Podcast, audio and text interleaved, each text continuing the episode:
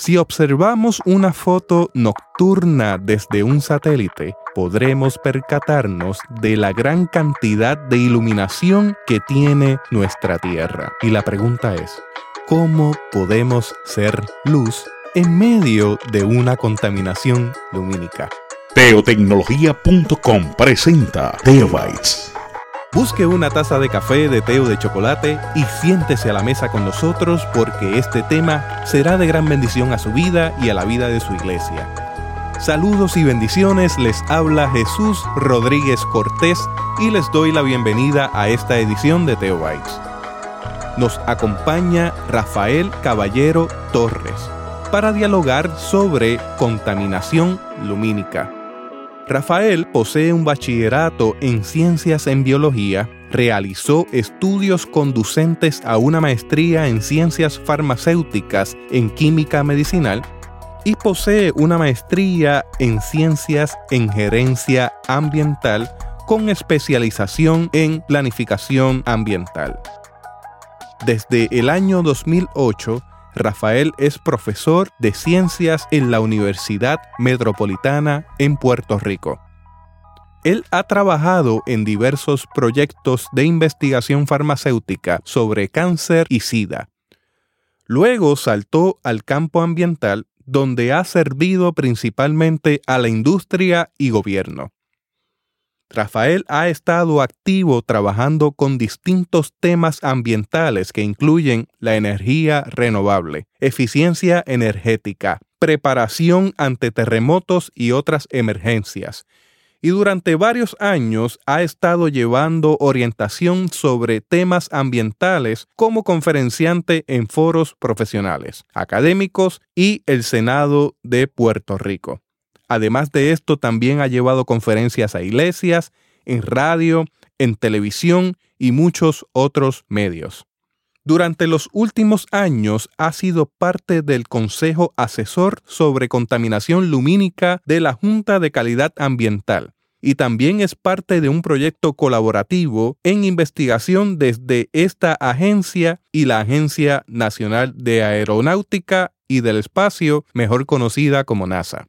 Rafael desde su niñez ha sido parte de la Iglesia Cristiana Discípulos de Cristo en Calle Comerío, Bayamón, Puerto Rico. Fue miembro activo de los ministerios de jóvenes en la Junta de Oficiales y ha presidido ministerios de reglamentos, misiones, evangelización, comunicaciones, entre otros.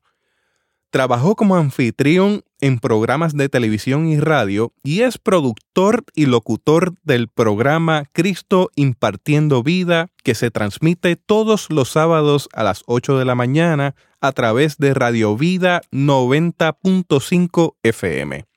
Si usted desea escuchar este programa puede acceder a través de la internet en la siguiente dirección www.cadenaradiovida.net. Pero sobre todas las cosas, Rafael ama al Señor y tiene una gran pasión por lograr que los cristianos y las cristianas puedan ver la responsabilidad que Dios pone en nuestras manos para ser buenos mayordomos de su creación. Así que Rafael, te doy la bienvenida a Teobytes. Un placer para mí, eh, me alegro mucho de estar aquí contigo, compartir este rato y yo sé que vamos a tener una conversación bien rica hablando de este tema que tanto me apasiona. Gracias Rafael por acceder en este tiempo tan ocupado, pero he querido hacer una serie de conservación ambiental. Tuvimos a Kelmadis Pérez sobre ecoespiritualidad tuvimos a Elena Hegel hablando sobre la decisión que tenemos en las manos, pero a mí me gustaría que desde tu perspectiva, como alguien que se dedica a este campo de la conservación ambiental, puedas darnos también tu grano de arena. Y la pregunta que te hago en primer lugar es la siguiente. ¿Cómo fuiste formando la conciencia ambiental que te acompaña al día de hoy? Bueno, yo empezaría hablando, la historia puede ser un poquito larga, pero yo la voy a hacer corta. Así que vamos a irnos unos cuantos añitos atrás, yo no voy a decir cuántos, pero yo tendría alrededor de unos ocho años de edad Y recuerdo que en esos años yo visitaba con bastante frecuencia esta hacienda que era de unos miembros de, de, la familia y allí había toda una cantidad de elementos de lo que tiene que ver con lo que es la industria del café. Allí en esa finca había frutos menores también, habían vacas, habían caballos y cada vez que yo iba a ese lugar, para mí era una aventura. El lugar era un mundo totalmente nuevo para mí porque yo era un niño que estaba creciendo en un área urbana, en una típica urbanización de clase media en Puerto Rico. Así que estar en ese sitio para mí era algo realmente especial. Ir al, a un río que había frente a la casa, en una casona, las personas que hayan estado en Puerto Rico, en un lugar que se llama la Hacienda Buenavista, pues podrán visualizar algo de cómo era este lugar donde yo iba a compartir con la familia, pero yo iba también a quedarme allí con ellos. Así que era toda una experiencia. Pero hubo algo dentro de todo esto que yo diría que a mí me marcó, que quizás a alguien pudiera parecerle pues algo sencillo, pero no fue tan sencillo porque hoy yo, un hombre adulto, todavía lo recuerdo con mucho cariño el mayordomo, y esta palabra a mí me está bien interesante, el mayordomo de la finca habla con mi tío y le pregunta, ¿verdad? Mira, Rafi puede ayudarme a ordeñar la vaca. Y, él no tiene inconveniente, habla con mi papá, habla conmigo, mira, ¿quieres ir? Y yo enseguida, pues yo le dije que sí. Absolutamente yo no sabía qué era lo que yo iba a hacer. Yo veo ese animal tan grande y me dice, siéntate aquí, aquí está el cubo y vas a hacer esto. Y yo empiezo a hacer lo mismo que él me dijo que hiciera. El café que nosotros tomamos en esa mañana fue el de la leche que yo obtuve cuando yo ordeñé la vaca. Así que era un sentido de logro en ese momento para mí y de orgullo, ¿verdad? Mira, este café tan rico que nos estamos tomando, yo fui parte de esto. Hoy en día yo lo miro como adulto y lo miro como que eso fue una experiencia bien importante de cercanía con la creación de Dios. Y lo digo por esta razón. Hay personas, y esto puede parecer un poco cómico, hay personas especialmente jóvenes que si se le pregunta si saben de dónde viene, digamos, el queso, no van a saber.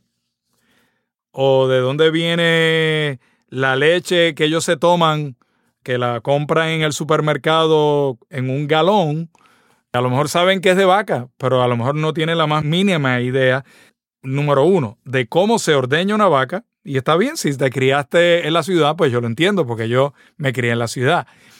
Pero tampoco siquiera pueden saber cómo se hace el proceso industrializado hoy en día, que es un proceso muy interesante también. La manzana que yo me como, ¿Esto es algo que yo lo recojo en el supermercado o esto es algo que se tuvo que cultivar hasta que llegó a un punto óptimo y alguien quitó esa fruta de ese árbol para que eventualmente llegara a mis manos en el supermercado? Yo pienso que hay mucho de ese tipo de desconexión de la naturaleza empezando por ahí, empezando por las cosas que nosotros podemos comernos a diario. Así que eso por un lado. Ahora, según van pasando los años, yo tengo otras experiencias ya de adulto, ya incluso que ya yo estaba en progreso de mis estudios en gerencia y planificación ambiental. Tuve unas experiencias bien interesantes de contacto con la naturaleza. Una de ellas en Honduras, en Centroamérica, en una finca donde allí pertenece a las iglesias bautistas y yo voy caminando por este lugar de este campamento, que es un bosque espectacular con árboles altísimos que yo calculo posiblemente que el árbol promedio allí debía tener de 36 a 40 pies de altura, árboles grandes. Una noche oscura sin luna, donde no habían nubes en el cielo.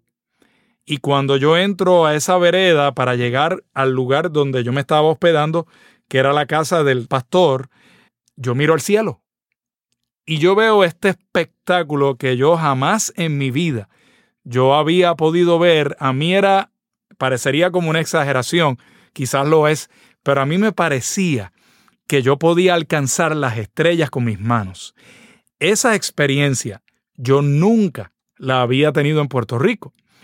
Ahora, tuve otra experiencia, quizás como unos cuatro años antes de esa experiencia en Honduras, que fue lo opuesto. En ese caso, yo estoy en el área cercana a la desembocadura del río La Plata en Sudamérica y yo estoy en la playa del río, pero es un río tan inmenso que al otro lado yo no veo lo que hay, yo lo que veo es el horizonte. Así que yo estoy en territorio del país de Uruguay mirando al horizonte y en ese horizonte de noche veo el cielo iluminado con luz. Entonces, pregunto, esa luz que se ve al otro lado, ¿de qué es? Y entonces me dicen, ah, esas son las luces de Buenos Aires. Así que yo estaba mirando desde Uruguay el problema de contaminación lumínica en Argentina, en Buenos Aires específicamente. Así que dos experiencias, una con la de ver el cielo como posiblemente Moisés lo vio o algo bastante cercano, como posiblemente Jesús mismo lo vio en las noches, que es muy distinta esa experiencia a la que nosotros tenemos hoy en Puerto Rico por el grave problema que tenemos de lo que es la contaminación lumínica.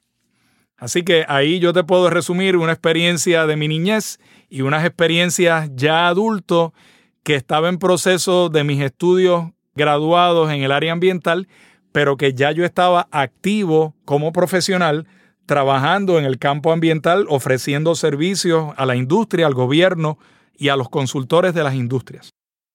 Has estado trabajando con varios retos ambientales. Ciertamente como pueblo tenemos muchos retos ambientales.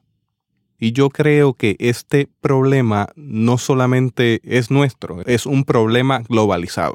Te pregunto, ¿cuál de los temas de los cuales has estado trabajando ha ocupado la mayor parte de tu tiempo y yo creo que ya ha estado establecido, pero me gustaría que abundaras sobre eso.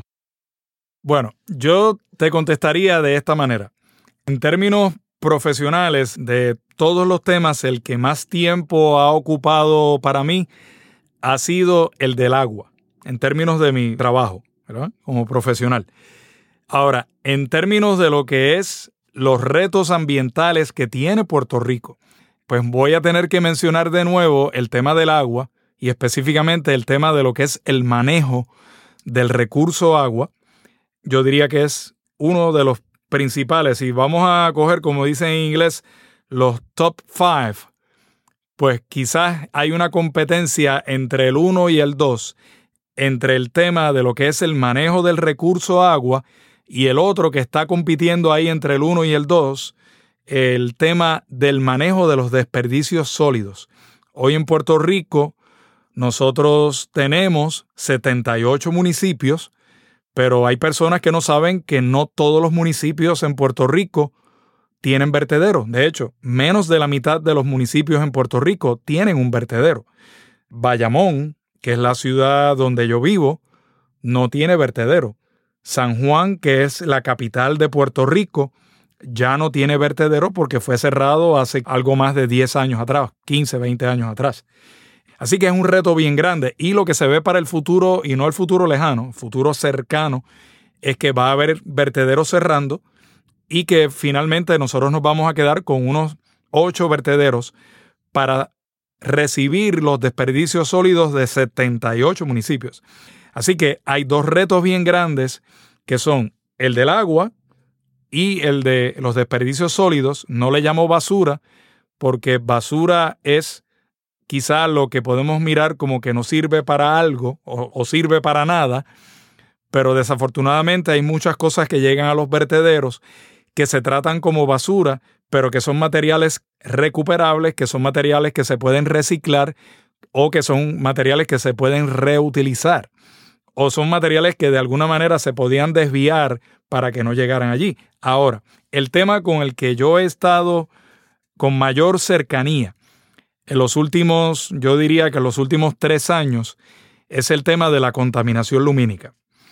En Puerto Rico, si cualquiera de nosotros vivamos en el campo, vivamos en la ciudad, miramos al cielo en una noche donde no hay luna, cero luna, una noche donde no hay bruma como tiende a haber en ciertas épocas del año, cuando llega toda una cantidad de polvo del desierto del Sahara, y entonces como que el paisaje ya, ese cielo azul que nosotros estamos acostumbrados a ver ya no se ve tan azul y es porque está llegando este polvo.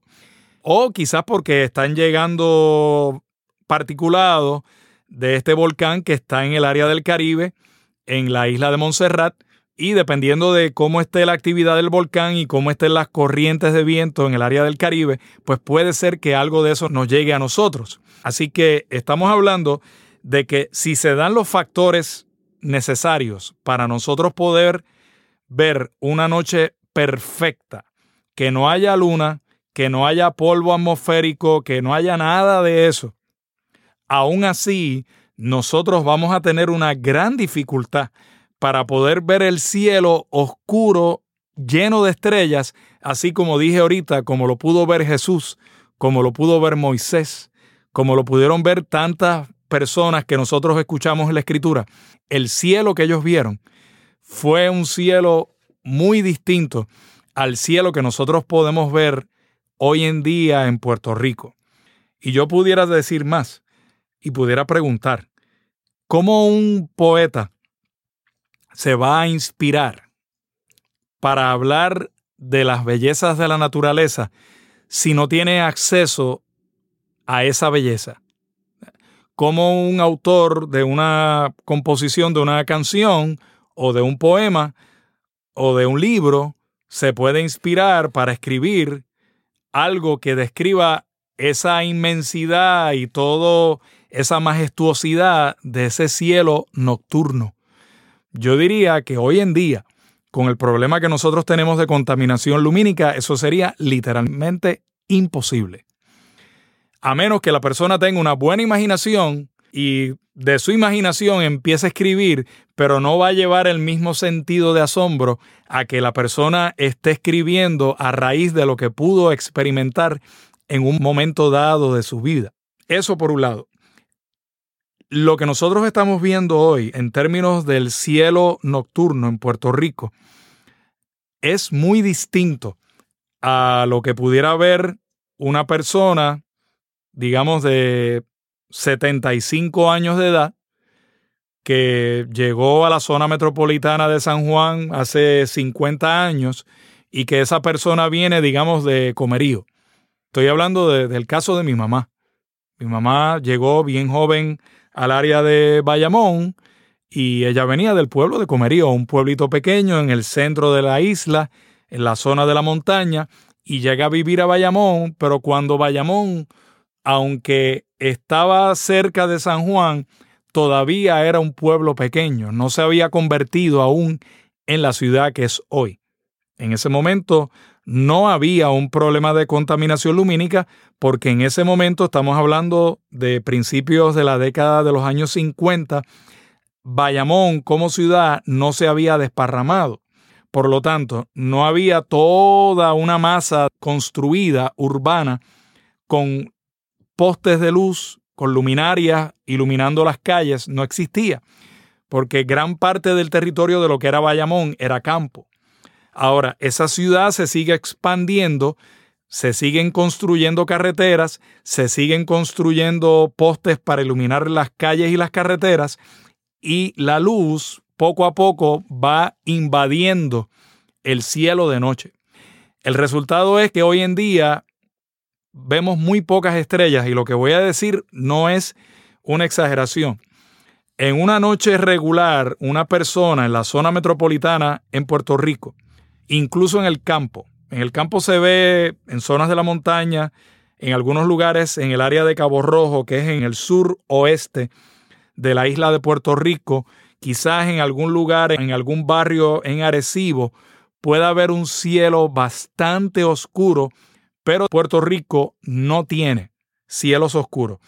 Esto no es una exageración mía, esto parte de información obtenida científicamente porque hay una escala que es la escala que se llama la escala Bortle, se escribe Bortle, para cielos oscuros, que entonces de acuerdo a qué cuerpos celestes son los que se pueden ver en el cielo de noche, se clasifica el cielo de los distintos lugares. Puerto Rico, dentro de esa escala, desafortunadamente no tiene ningún cielo totalmente oscuro. Así que nosotros tenemos un problema por ese lado. Ahora, ¿se limita el problema este a poder ver las estrellas? Pues no. Las personas que practican la astronomía, que es una ciencia, incluso las personas que practican la astronomía de forma aficionada, que tienen sus buenos telescopios, que pueden ver distintos cuerpos celestes. Por ejemplo, hace unos días atrás yo fui a una actividad en el Morro y pude ver el planeta Saturno y pude ver la Luna y pude ver el planeta Marte, pero tenía un problema.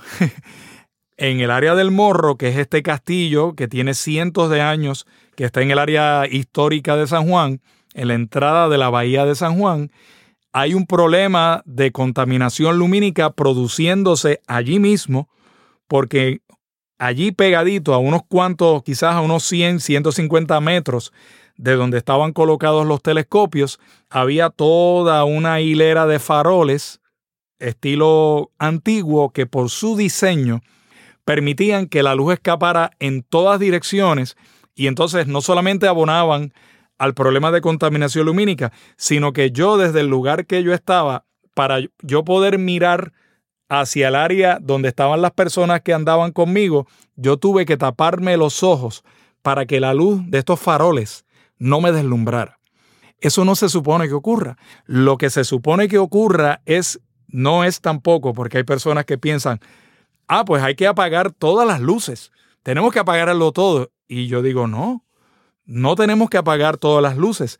Lo que tenemos que hacer es iluminar correctamente los lugares. ¿Cómo yo ilumino correctamente los lugares? Es bien fácil.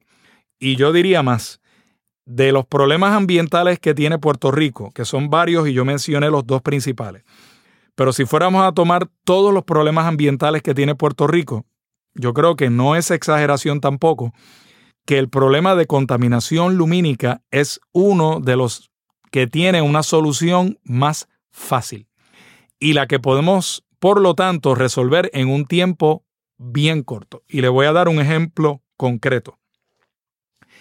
En el área de Fajardo, al este de Puerto Rico, hay una reserva natural que es la reserva de las cabezas de San Juan, que se llama las cabezas de San Juan, pero está en Fajardo.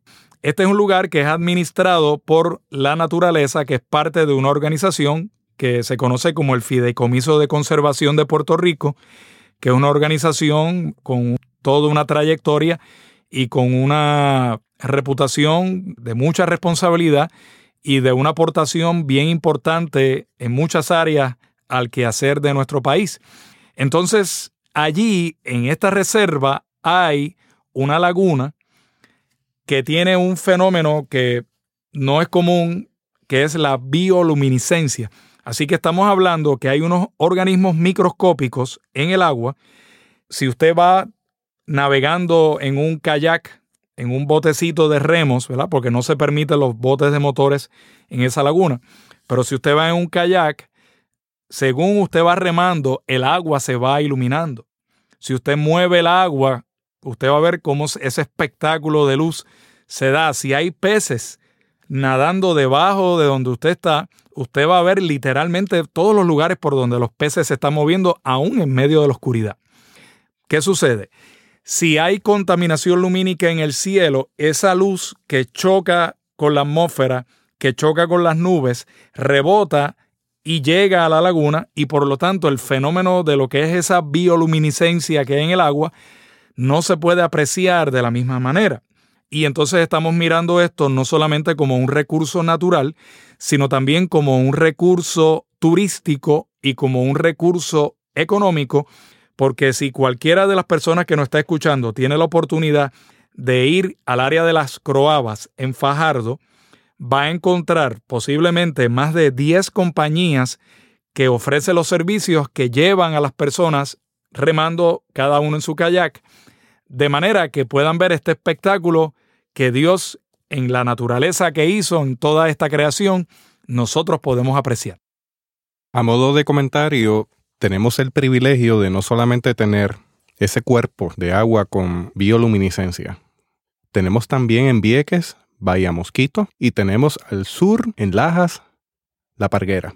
La Parguera ya experimentó el impacto ambiental de la contaminación, donde el microorganismo que provoca el efecto de la luz se redujo prácticamente a cero. La bioluminiscencia es mínima. O sea que hemos tenido el privilegio de tener tres de los pocos que hay en el mundo en un solo lugar. Y en este caso estamos hablando que hay otros lugares en Puerto Rico donde se puede apreciar el fenómeno, incluyendo en tierra. El fenómeno de la luminiscencia de organismos, la bioluminiscencia, se da en tierra también. Hay ciertos tipos de organismos en el bosque del yunque que producen este tipo de fenómeno. Y si usted se lo quiere imaginar un poquito mejor, las personas que hayan visto la película Avatar, hay unas escenas que ocurren de noche y hay organismos bioluminiscentes en medio del bosque. Ahora, ¿por qué es que yo menciono el área de las cabezas de San Juan en Fajardo?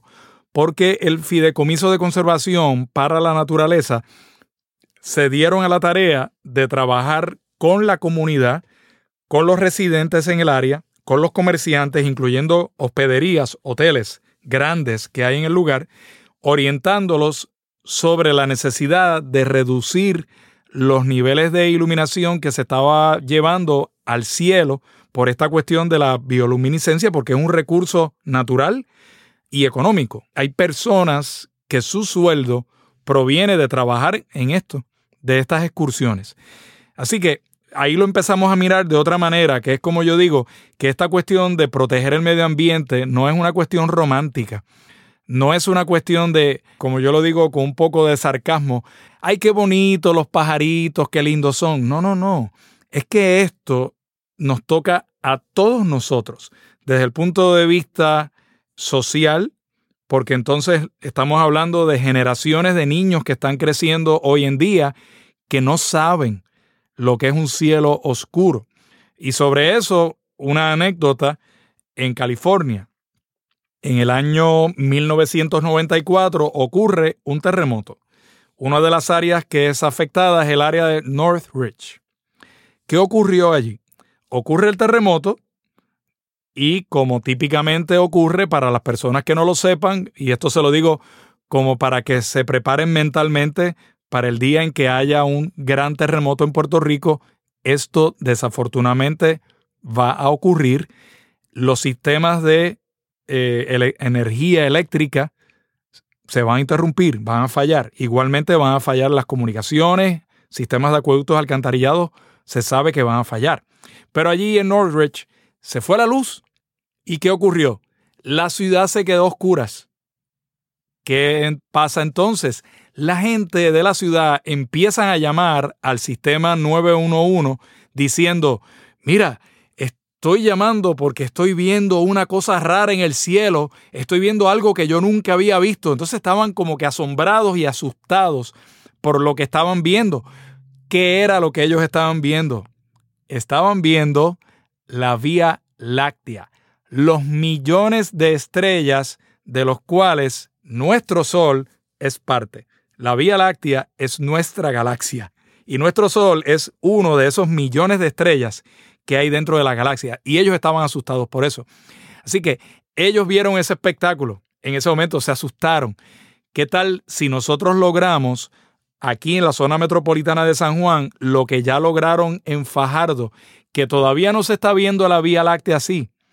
Pero sí, ya ellos han podido documentar, la gente del Fideicomiso de Conservación, que el problema de contaminación lumínica en esa área específica de Fajardo se ha reducido a la mitad. Así que hay maneras de hacerlo. Ahora, ¿cómo yo puedo resolver esto? Ay, tengo que cambiar todas las lámparas, tengo que hacer esto, tengo que hacer aquello. Bueno, en algunos casos pudiera ser necesario que haya que cambiar una luminaria, en otros casos no. Recientemente yo estuve en la playa de Isla Verde y estábamos en un proceso de haciendo unas pruebas. Yo andaba con personal de la Junta de Calidad Ambiental. Se estaba probando unos instrumentos como parte de este proyecto de, de investigación que ya pronto va a comenzar a desarrollarse con la NASA, la Agencia Espacial Estadounidense, ya que vamos a estar haciendo mediciones de la brillantez del cielo nocturno en distintos lugares en Puerto Rico. Simultáneamente se van a estar haciendo mediciones de la brillantez del cielo desde el espacio con los satélites de la NASA. Así que eso es un proyecto muy interesante que está en proceso de desarrollo. Pues allí en la playa, una de las personas de la Junta de Calidad Ambiental me dice, mira, fíjate en aquello allí, nosotros ya hablamos con las personas de este edificio y ¿qué hicieron esas personas? Miraron las luminarias que tenían, las pintaron con una pintura negra para de esa manera bloquear la luz que pudiera estarse escapando hacia arriba porque eran unos, unas luminarias tipo globo que estaban colocadas en la parte alta de unas columnas que son parte de una verja, que es la que divide la propiedad de este edificio de apartamentos. Así que ellos pintaron ese lado, pintaron la parte superior del globo, bloquearon la luz que pudiera escapar hacia arriba y lograron más bloquearon la luz que se escapaba hacia la playa. ¿Por qué? Porque hay otra ley en Puerto Rico que prohíbe que las áreas costeras, las playas, sean iluminadas de noche. ¿Por qué es esto? ¿Por un capricho de alguien? No. Esto es porque hay organismos que dependen de la oscuridad para poder llevar a cabo sus procesos. Si hablamos, por ejemplo, de las tortugas, eh, hay tortugas, y voy a dar el ejemplo clásico, que es el tinglar. El tinglar es la tortuga marina más grande del mundo. Es una tortuga que puede ser más grande que una mesa de comedor típica de una familia. Es una tortuga bien grande. Es una tortuga que puede vivir muchos años, pero ¿qué pasa? Mamá tortuga cuando viene a la playa a hacer su nido, se puede confundir cuando hay luces en el área de la playa y entonces puede o desorientarse o mamá tortuga puede decir, mm, me voy para otro lugar y puede ser que se vaya a otra playa que esté más oscura y que entonces no le represente estrés a ella. O puede ocurrir también que ha pasado que en lugar de poner los huevos en un nido, en la arena, pone los huevos, o suelta, mejor dicho, los huevos en el agua.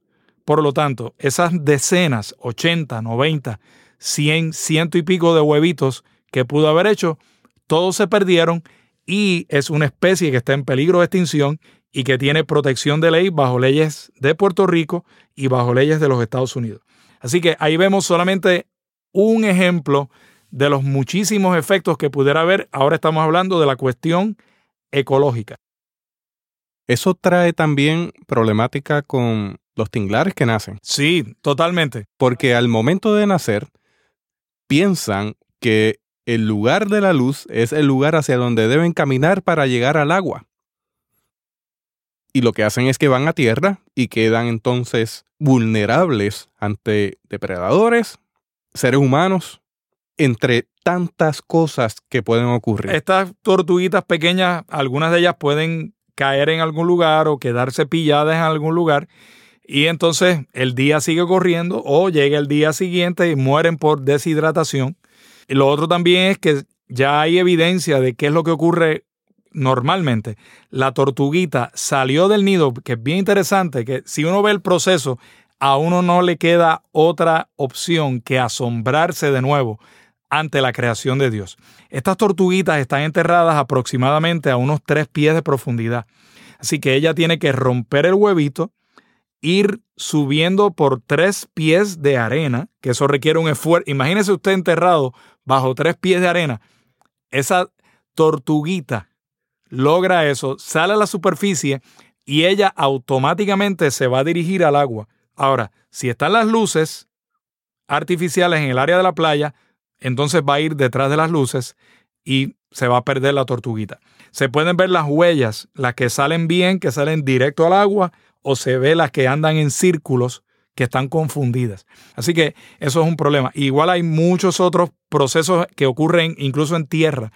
Animales que usan la luz para comunicarse, animales que usan la luz como parte de sus procesos de comunicación para el apareamiento, como por ejemplo si hablamos de, de los cucubanos, que son insectos que producen luz se piensa que ellos utilizan la luz como manera de comunicación y como manera de que los machos pueden estar atrayendo a las hembras. Así que si hay mucha luz en el lugar, pues entonces va a haber una competencia de luz. Así que estos procesos reproductivos se pueden afectar igualmente procesos de alimentación.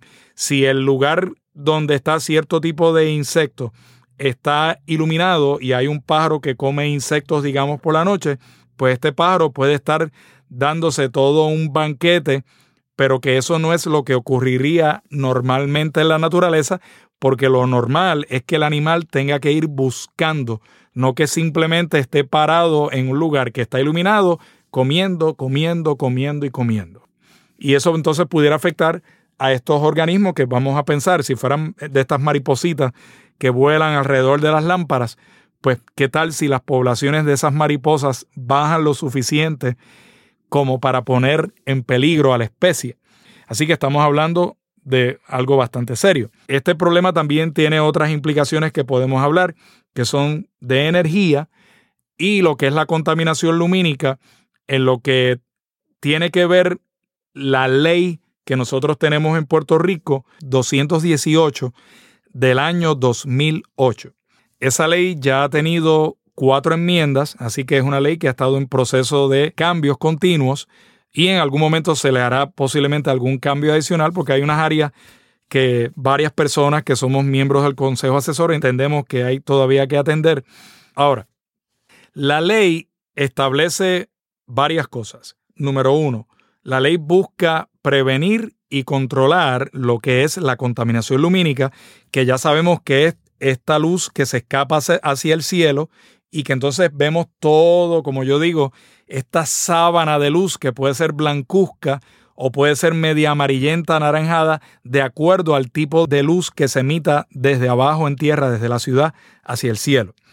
Ahí está la contaminación lumínica que entonces no me permite ver lo que hay en, en el cielo nocturno normalmente. Ahora, lo otro que hace la ley es que establece el concepto de lo que es invasión de luz.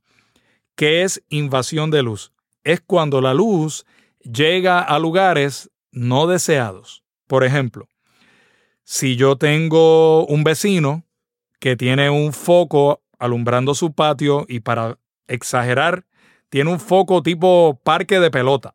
Usted sabe que ese foco alumbra en cantidades astronómicas de luz. Ahora, ¿qué ocurre? Ese foco muy posiblemente no está orientado correctamente, eso es una. Y lo otro, la luz del foco, y a veces no tiene que ser ni siquiera tipo parque de pelota, puede ser uno de menos capacidad de iluminación, pero aún así la luz puede estar escapando y puede estar iluminando no solamente el cielo, sino puede estar iluminando la propiedad del vecino. Quizás hay un vecino que dice, ah, pues yo me aprovecho de esto porque entonces yo de gratis tengo el patio mío alumbrado y eso me da más seguridad. Pero, ¿cuál es el problema? Que puede ser que no solamente esté alumbrando el patio del vecino y el vecino no tiene problema. Puede ser que esa misma luz puede estar entrando por la ventana, invadiendo la habitación de la persona en el momento de la noche cuando quiere descansar y dormir. Y ahí entonces tenemos que tocar la parte de lo que tiene que ver con la salud de los seres humanos. No necesariamente la contaminación lumínica, pero sí hay cantidad inmensa de estudios científicos que hablan sobre los efectos que tiene la luz en los seres humanos. Estamos hablando que nosotros, nuestro diseño, Dios cuando nos hizo a nosotros, nos hizo para que nosotros estuviéramos activos durante el día y de noche a dormir. Y nosotros todos hemos escuchado el refrán que dice por ahí, Furano se acuesta con las gallinas. ¿Verdad? ¿Y qué es lo que quiere decir eso? Pues fulano se acuesta bien temprano. ¿Por qué? Porque las gallinas se acuestan a dormir temprano. Ahora, nosotros en nuestro cuerpo tenemos unos mecanismos donde nosotros podemos detectar la luz a través de nuestra vista, pero esa información, por tenue que sea la luz, va a llegar a nuestro cerebro y va a decir, es de noche. Entonces el cerebro envía un mensaje a una glandulita pequeña que nosotros tenemos en la base, prácticamente en el centro del cráneo, debajo del cerebro, que es la glándula pineal. Esa glándula produce una hormona que es la que nos ayuda a nosotros a regular ese reloj que nos dice a nosotros, ok, ya es hora de dormir. Usted sabe que cuando llega a cierta hora de la noche, ya como que aparte del cansancio del día, usted como que se siente más relajado y como que ya es hora de dormir. Pero esa hormona está relacionada a la cuestión no solamente de regular este reloj biológico para que yo pueda descansar mejor, sino que hay estudios que ya señalan una relación entre el mayor riesgo de cáncer que pueden tener personas que trabajan en ambientes iluminados de noche. ¿Por qué? Porque si yo estoy bajo la luz, yo no produzco la hormona. Esa hormona se produce solamente en oscuridad. Y la presencia de la hormona tiene un efecto protector contra el cáncer. Así que las personas que trabajan en estos ambientes, como decimos acá en Puerto Rico, rompiendo la noche, a altas horas de la noche trabajando en ambientes iluminados, por ejemplo, un médico una enfermera en una sala de emergencia de un hospital a las 2, las 3 de la mañana, humanamente hablando, se supone que a esa hora todo el mundo está durmiendo, pero la realidad es que ellos son necesarios en ese lugar para ofrecer un servicio. Pero ¿qué ocurre? Estas personas pudieran estar en un riesgo mayor. No quiere decir que le va a dar cáncer, pero quiere decir que el riesgo es mayor una persona que durante el día insista en estar en oscuridad es más propensa a depresión. Y una persona que durante la noche esté expuesta a la luz va a desarrollar trastornos de sueño, por lo tanto, trastornos de comportamiento. Y mire esto, insistimos en llevarnos los teléfonos inteligentes a la mesa de noche.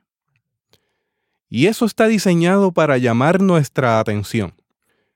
Por mínima que sea la luz, está diseñada para enviarle a través de sus ojos, independientemente los tenga cerrados o abiertos, un mensaje al cerebro para que se despierte.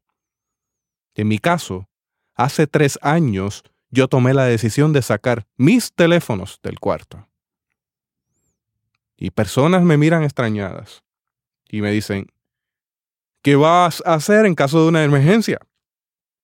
Sencillamente, si hay una emergencia, yo sé que mi familia va a venir a mi casa a tocar en la ventana. El 99% de los mensajes que entran en la noche son promociones, pero hay una posibilidad muy baja de que pueda ser un mensaje relacionado a una emergencia. Así que yo tomé la decisión. Le dije 99 y 1%. Ese 1% me pasó, ocurrió la emergencia. Y me trataron de llamar, y no me consiguieron. Pero aún así, el Señor tuvo misericordia y tuvo control de todas las cosas, y al día siguiente pudimos poner la situación en control. ¿Qué les estoy queriendo decir? Que estamos trastocando el orden, insertando elementos tecnológicos que si muy bien nos pueden ayudar a facilitar la vida, también nos las están complicando y nos están llevando a situaciones donde hay enfermedad, donde hay trastornos de ansiedad, ataques de pánico, trastornos alimentarios, problemas emocionales, problemas motores, entre muchas otras cosas porque no descansamos y porque no ocupamos los tiempos de manera correcta. Y si vamos a hablar de mayordomía, que eso es un tema muy amplio, tenemos que hablar de una mayordomía integral como les he insistido hasta ahora. Hago un paréntesis. O economía. ¿Te suena? Economía. y es hablar de una administración sana en el Señor, basada en la ética, basada en la justicia. Y tenemos que preguntarnos si toda esta problemática que estamos planteando con respecto a la naturaleza, al ser humano, a la tierra, al uso y abuso de los recursos naturales, forman parte de la misión de Dios y de la voluntad de Dios. Es importantísimo que llevemos eso a consideración de cómo somos luz en medio de las tinieblas. Y ahí estamos hablando de lo que sería el nivel individual. De eso que estás mencionando sobre la cuestión del, de esa luz azul, pues traigo a colación para que las personas que nos están escuchando sepan que esto es no es solamente cosas que uno dice por ahí, sino que ya esto es basado también en investigaciones científicas donde la exposición a la luz en ciertos horarios puede ser tanto beneficiosa como perjudicial. Por ejemplo, una persona que padece de osteoporosis, esa persona tiene una deficiencia de calcio y de formación de hueso y ese hueso que necesita formarse necesita calcio. A esa persona le van a dar unos suplementos nutricionales para que la persona forme hueso nuevo, porque nosotros estamos formando hueso nuevo a pesar de que ya nosotros seamos adultos. Esto es algo continuo toda nuestra vida. Y entonces la cuestión de que le dicen a la persona, tome un poquito de sol, en horas de la mañana temprano, unos minutos, no es que esté una hora bajo el sol, minutos, poquito, cinco minutitos, algo en horas tempranas que el sol no está muy caliente, que no está tan directo, y esos cinco minutitos, póngale diez como máximo, van a ser suficientes para que estimular a su cuerpo para producir la vitamina D que usted necesita para tener el calcio necesario y usted tenga huesos fuertes. Así, eso por un lado. Y eso también incluye desórdenes metabólicos. también. Una persona con desórdenes metabólicos posiblemente pueda tener un déficit de vitamina D. También se ha hablado de la cuestión de la luz y específicamente de esta exposición a la luz artificial en horas de la noche. Personas que pudieran tener un mayor riesgo de depresión, creo que tú lo mencionaste. Problemas también en términos endocrinos en el páncreas, diabetes, mayor riesgo. Estamos hablando de niveles de riesgo. No es que le va a dar la enfermedad, sino que los niveles de riesgo son mayores. Las cuestiones de patrones de sueño. Hay una información que surgió también de parte de la Asociación Médica de los Estados Unidos, lo que llaman la Asociación Médica Americana, donde ellos recomiendan a las personas que les gusta dormir con estas lucecitas pequeñitas de noche en el cuarto, que no usen luz blanca y lo que recomiendan es que se use en todo caso, lo mejor, oscuridad. Si usted es de lo que bajo ningún concepto quiere dormir en oscuridad, recomendación, utilice una luz roja y colóquela en un lugar de la habitación donde usted no la tenga de frente al lugar donde usted está acostado. Cosa de que esa luz roja sí ilumine la habitación, pero no le llegue directo. Tristemente tengo que decir que hace poco vi algo en una ferretería que eran unas lucecitas de este tipo, azules, y entonces yo vi como una contradicción bien grande, porque la luz azul es la que mayor efecto negativo puede tener en el ser humano y en otros organismos vivos. ¿Por qué? La luz, si nosotros miramos al cielo de día y ocurre este fenómeno tan lindo de que podemos ver un arco iris, lo que nosotros estamos viendo en ese momento es que la luz se descompone, la luz visible se descompone en muchos colores. Todos esos colores están presentes en la luz visible. Lo que pasa es que nuestro ojo no lo puede ver normalmente a menos que ocurra este efecto de que la luz que viene del sol choca con las nubes y en ese momento y en ese ángulo específico en el que está entrando la luz, la luz se descompone y usted puede ver el arco iris. Ahora, la luz azul en términos de energía es la de más alta energía. La luz se comporta de distintas maneras, pero una de las maneras en que se comporta es como si fuera una onda. Cada color tiene una onda distinta y la de más alta energía es la azul. Por eso es que cualquiera de las personas que nos escuchan que hayan tenido la experiencia de estar en la calle, estar en la carretera y el carro que está al frente, el automóvil que está al frente frena, usted notó que la luz roja de sus luces de freno se encendieron, usted se percató que el carro del frente frenó y usted sabe que usted tiene que bajar su velocidad también y usted evita un choque. Esa luz roja no le deslumbra a usted. Ahora, una persona en Puerto Rico que vaya por la carretera y tenga al frente una patrulla de la policía que tenga los biombos prendidos que son azules, esa persona va a experimentar un efecto de deslumbramiento bien fuerte, simplemente porque el ojo humano no está diseñado para manejar ese tipo de luz en esas cantidades. Así que por eso es que esta cuestión de la luz es importante para nosotros los humanos en términos de salud. Así que si usted va a dormir, preferible oscuridad total. Si no le gusta la oscuridad total para dormir, una lucecita tenue, suavecita, roja. Luz azul, ninguna. Si usted tiene equipos electrónicos en su habitación, apáguelos. Apáguelos. Hay investigaciones que señalan la cuestión de los problemas de sueño con la utilización de pantallas de computadora, televisores y teléfonos celulares antes de dormir porque el proceso del sueño se afecta y los niveles de descanso y la entrada al momento del sueño más profundo pues puede llegar un poco más tarde. Y lo que nosotros queremos es tener un sueño reparador, ¿verdad? Si tenemos las condiciones, ¿qué es lo ideal para dormir bien? Pues que haya una temperatura agradable, que no haya algo que le esté provocando alguna molestia a uno, digamos, en la espalda, y que la habitación esté oscura, y que no hayan ruidos que puedan molestarnos en ese sueño. Habría un cuarto criterio que no podemos abundarlo ahora pero la mayor parte de los hogares en países desarrollados que tienen acceso a los sistemas de información tienen un sistema inalámbrico, lo que se llama Wi-Fi o Wi-Fi, de Wireless Fidelity.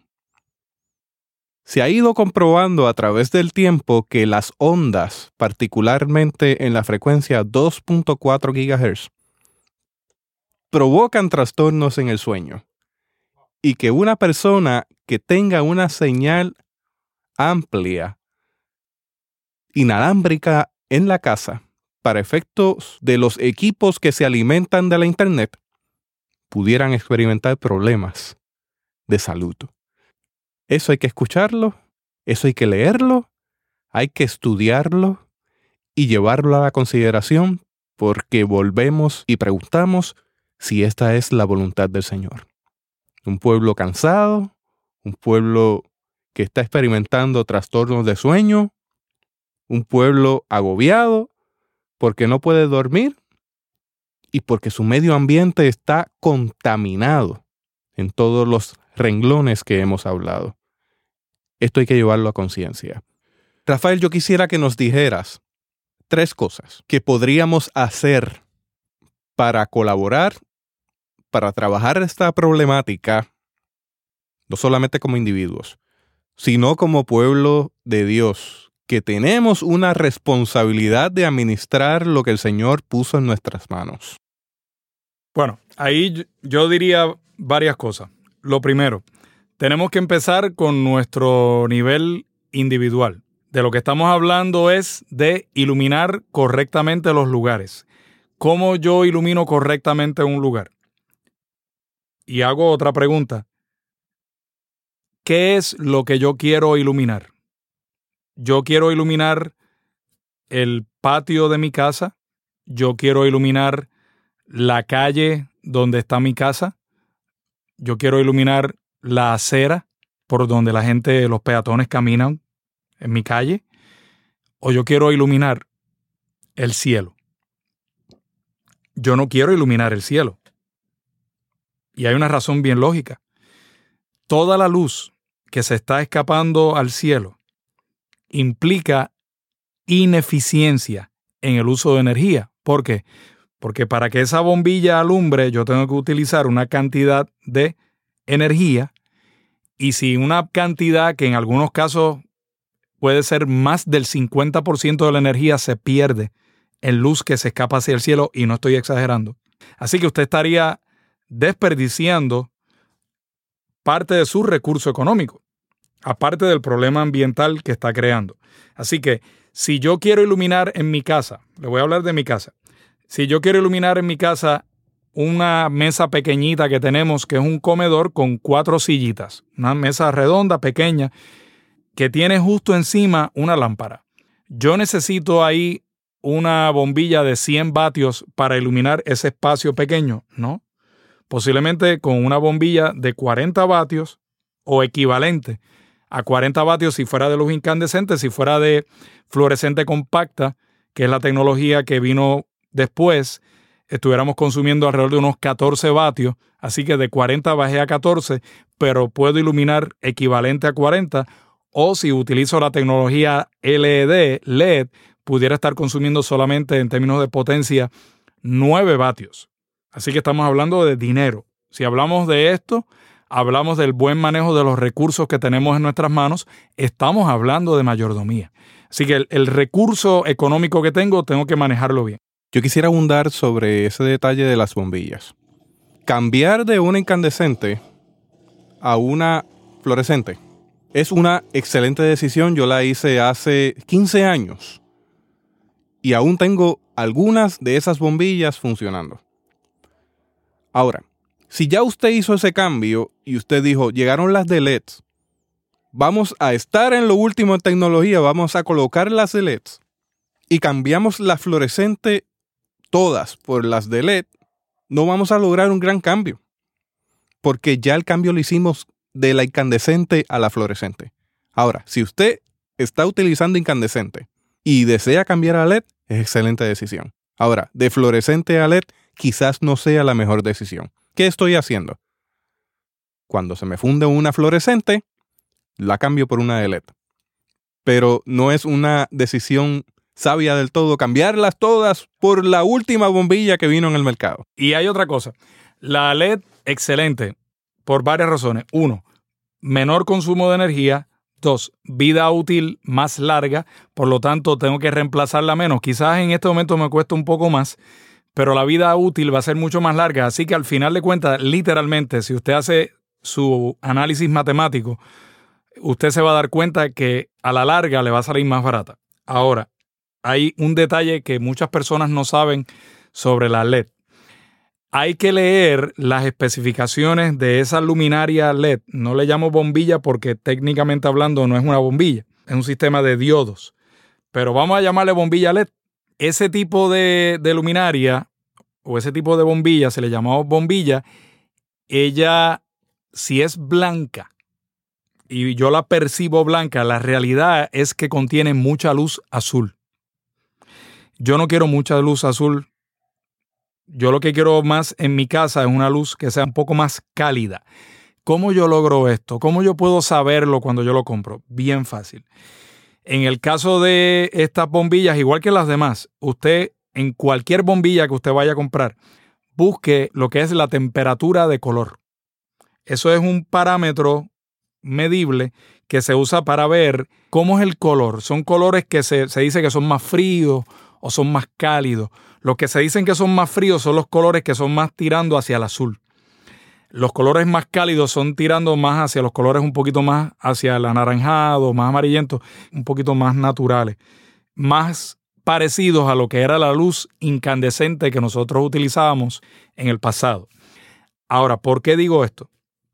Ya se está viendo en lugares donde se ha empezado a cambiar las bombillas de los focos de los postes de luz en las carreteras y en las calles, donde se está poniendo tecnología LED blanca, que lo que está haciendo es que está provocando un cambio en el color del cielo. Entonces el cielo ahora se está viendo azul. Ya no se está viendo anaranjado o amarillento, se está viendo azul y con cantidades mayores de luz. ¿Por qué? Porque la luz azul, al tener mayor energía y la onda de esa luz ser más corta, puede chocar más veces con los gases que hay en la atmósfera, con el particulado que hay en la atmósfera y se dispersa con mucha mayor facilidad. ¿Cómo yo resuelvo eso? Pues yo voy a buscar temperaturas de color que sean tirando hacia el rango de lo más cálido posible. Así que yo no voy a buscar una que tenga, por ejemplo, un valor de 6000 K. Yo voy a buscar preferiblemente una que tenga un valor de 3500 K o menos. De esa manera voy a tener colores cálidos y entonces no voy a estar contribuyendo al problema de la contaminación lumínica. Quizás está el problema de la percepción envuelta, porque hay personas que piensan, ah, pero si tengo luz blanca, pues puedo distinguir mejor al maleante o al, a la persona que está rondando, que a lo mejor quiere cometer una fechoría. Eso no necesariamente es totalmente correcto. Hay cuestiones de estudios científicos que hablan de las maneras correctas de utilizar la luz para verdaderamente reducir la incidencia criminal. Así que hay cosas que son un poquito de sabiduría popular, pero que eso no necesariamente corresponde a la realidad científicamente estudiada, que es la verdadera realidad porque no se basa en percepción. Se basa en unas metodologías donde eliminamos los prejuicios y tratamos de conocer la realidad tal cual es. Y en este caso está hablando el científico. Ahora, en lo que tiene que ver con nosotros como iglesia, pues nosotros tenemos una responsabilidad también. ¿Por qué? Porque nosotros las iglesias tenemos templos, nosotros tenemos áreas de estacionamiento, tenemos escuelas, tenemos salones, tenemos lugares que necesitan ser iluminados de noche. Así que lo que necesitamos hacer es buscar los tipos de luminaria adecuados de manera que toda la luz yo la pueda dirigir hacia abajo. Toda la luz dirigida hacia abajo. Yo voy a buscar diseños de lámparas que me permitan eso. Hay algunos diseños de lámparas que pueden parecer buenos porque es totalmente plano y si yo la coloco, pues dice, bueno, eso no tiene ningún lente que salga de la lámpara hacia abajo o no es un farol que la bombilla está en la parte de abajo. No, no es nada de esto. Es difícil quizás ahora porque no tenemos imágenes que nos puedan ayudar, pero hay ciertos tipos de luminarias que tienen un lente de vidrio que se, como yo digo, como que se gotea de la lámpara.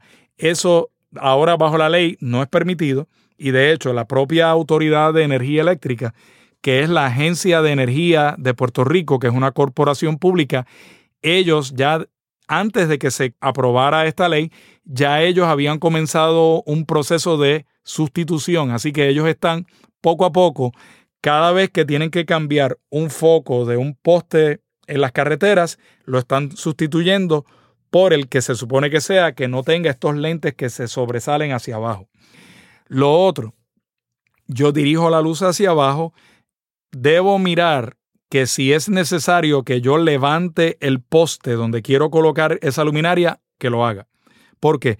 Porque si por yo no subir el poste yo quiero cubrir un gran área, yo me voy a ver obligado a alumbrar de forma casi horizontal. Y si yo hago eso, yo lo que voy a estar haciendo automáticamente, no hay manera de controlarlo, es que voy a estar contribuyendo al problema de contaminación lumínica y eso yo no lo quiero. Además, la iglesia como buena mayordoma de los recursos, pues va a buscar las mejores maneras de iluminar de manera que el consumo de energía sea el menor posible. Y lo otro, las iglesias en sus instalaciones físicas también tienen vecinos. Así que yo no quiero que con mi luz yo esté invadiendo la propiedad del vecino y esté provocando la molestia de que mi vecino no pueda dormir bien porque yo estoy iluminando bien mi estacionamiento o el perímetro del lugar donde está mi templo. Así que eso es una forma de testimonio cristiano también, porque yo estoy considerando al otro. Yo no quiero causarle daño al otro. Así que lo que vemos es que esto tiene distintas dimensiones, ¿verdad? Tiene la personal, yo quiero reducir mis costos, pero hay también una cuestión de testimonio. Yo como vecino, yo no quiero invadir a la habitación de mi vecino con la luz mía, porque entonces yo puedo estar incluso afectando su salud. Así que yo soy responsable por el otro ser humano y quiero utilizar un texto bíblico. Caín mata a Abel y en un momento le preguntan y Jehová le pregunta. Está? ¿Dónde está tu ¿Dónde está Abel tu hermano? ¿Y qué le dijo?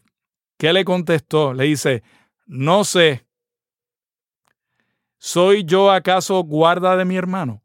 Mire, que yo no caiga en ese síndrome, que yo no caiga en esa indiferencia de que, bueno, yo estoy resolviendo mi problema y allá el otro, pues que cierre la ventana.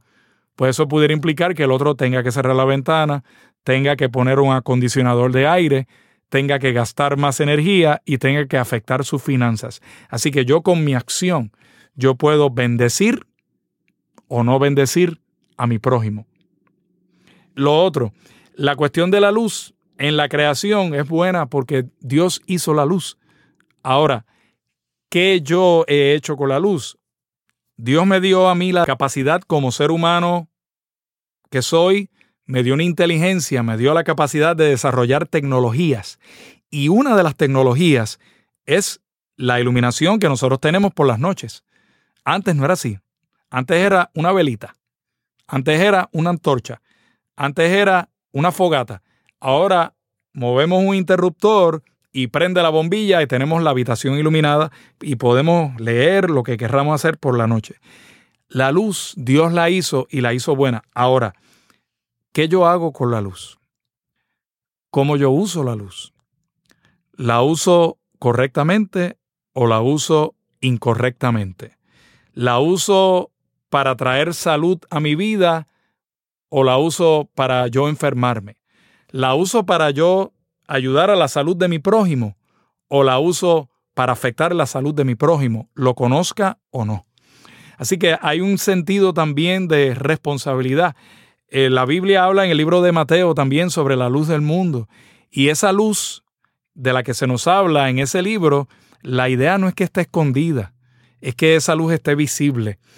Que el testimonio mío de vida total, no somos perfectos, pero si tenemos la conciencia de qué cosas debemos hacer para vivir de manera mejor, vamos a hacer eso porque de esa manera nosotros vamos a vivir de acuerdo a lo que es el plan de Dios para nosotros, vamos a vivir de acuerdo a lo que es la voluntad de Dios para nosotros, pero vamos también a dar testimonio al que no conoce a Dios de que nosotros le estamos considerando aunque no le conocemos, aunque no le ni siquiera le hemos visto la cara. Y por último, en el libro de Génesis, en el primer capítulo, me encanta. El libro de Génesis y específicamente estos primeros capítulos son de mis favoritos, donde se habla de la creación, donde usted ve todo este proceso creativo de Dios y dice, y dijo Dios, sea la luz. Y fue la luz. Y vio Dios que la luz era buena y separó Dios la luz de las tinieblas, y llamó Dios a la luz día, y a las tinieblas llamó noche. Y fue la tarde y la mañana un día. Dios estableció un orden. Así que el llamado que nosotros tenemos delante de nosotros es a, mire, alinearnos con lo que Dios quiere para nosotros. Esto tiene tantas dimensiones en la familia, en las relaciones con nuestros compañeros de trabajo, en la manera en que nosotros tratamos a las personas conocidas o desconocidas, en la manera en que nosotros nos relacionamos unos con otros dentro de la iglesia, en la universidad, en el lugar que sea. Pero esto que estamos hablando, descubrimos entonces que también toca lo que es nuestra espiritualidad. ¿Cómo yo vivo? ¿De acuerdo al plan de Dios o no? Si lo hago de acuerdo al plan de Dios, voy a tener bendición, voy a tener salud, voy a valorar lo que es la creación. Yo como creación, mi prójimo como creación y el resto de la creación, los bosques, las aves, todo lo creado. Y voy a poder disfrutar del espectáculo nocturno que Dios hizo para nosotros. Ese espectáculo yo quiero volverlo a ver en mi tierra. Así que lo vamos a poder ver si vamos dando los pasos para ir reduciendo este problema que hemos causado, pero que como dije anteriormente, puede ser el problema ambiental de más fácil solución que tiene Puerto Rico. Dice la Biblia en Primera de Juan 1:5. Este es el mensaje que hemos oído de Él y que les anunciamos. Dios es luz y en Él no hay ninguna oscuridad. Rafael, yo quisiera que nos compartieras cómo podemos contactarte a través de las redes informáticas, sea correo electrónico, a través de los foros sociales, para entrar en contacto con mayordomos de la creación. Bien sencillo. Eh, básicamente estamos hablando de Facebook. Ahí hay una página que se llama Mayordomos de la Creación. Partiendo de esa idea, ¿verdad? De que nosotros los cristianos, los seres humanos, pero nosotros los cristianos, somos llamados a ser esos buenos mayordomos de la creación de Dios. Así que ahí a través de Facebook, Mayordomos de la Creación, me puede enviar lo que llaman el friend request para hacernos amigos o me puede escribir alguna notita también, me puede escribir eh, si usted quiere coordinar alguna charla de orientación en su iglesia sobre el tema en general, sobre la ley, sobre algún aspecto específico de todo este tema, porque el tema es muy grande. De hecho, quiero aprovechar también para anunciar, hay un curso que ya está desarrollado, eh, yo voy a tener eh, la oportunidad de darlo en la Universidad Metropolitana. Es la, entiendo yo que posiblemente sea la primera vez que en Puerto Rico, en una universidad, se da un curso específicamente sobre contaminación lumínica. Está enfocado a personas que practican la astronomía de forma aficionada, pero esto es algo que puede tocar a personas de distintas áreas, de distintos niveles de conocimiento, de distintas profesiones. ¿Por qué? Porque vamos a tocar no solamente los aspectos ecológicos, vamos a tocar los de energía, los aspectos de salud, los aspectos legales, los aspectos de diseño, ya más bien de arquitectónicos, de cómo deben ser las lámparas, cómo se deben iluminar los lugares. De todo eso vamos a estar y esto usted se puede comunicar con la Universidad Metropolitana, específicamente con una oficina que se llama SEDES, con C, SEDES. Y SEDES lo que quiere decir es Centro de Estudios para el Desarrollo Sustentable.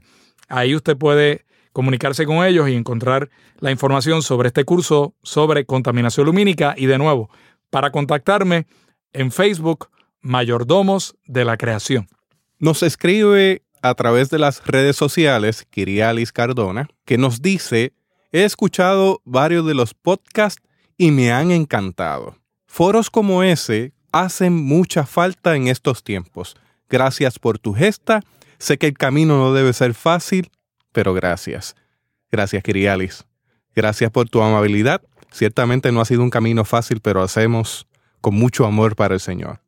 También nos escribe Leslie Cabrera diciéndonos, Jesús, qué maravilloso trabajo están realizando.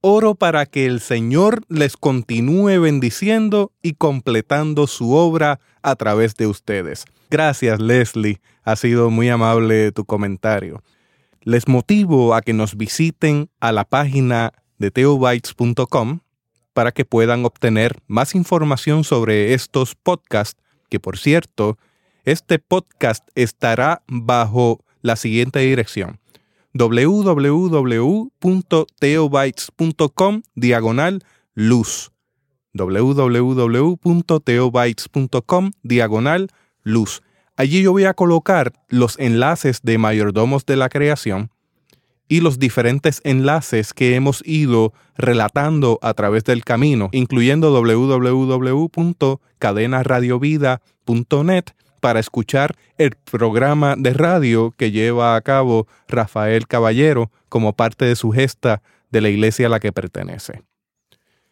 Si quiere escribirnos también una reseña, se lo agradeceríamos mucho puede ir a iTunes y en iTunes hay una parte para escribir comentarios y dar una evaluación. Eso nos ayuda a posicionar el podcast de tal manera que otras personas lo puedan encontrar. Hasta aquí esta edición de Teobytes. Gracias por darnos el privilegio de llegar hasta ustedes a través de las redes informáticas. Será hasta el próximo episodio. Que la paz y la gracia de nuestro Señor Jesucristo sea con ustedes.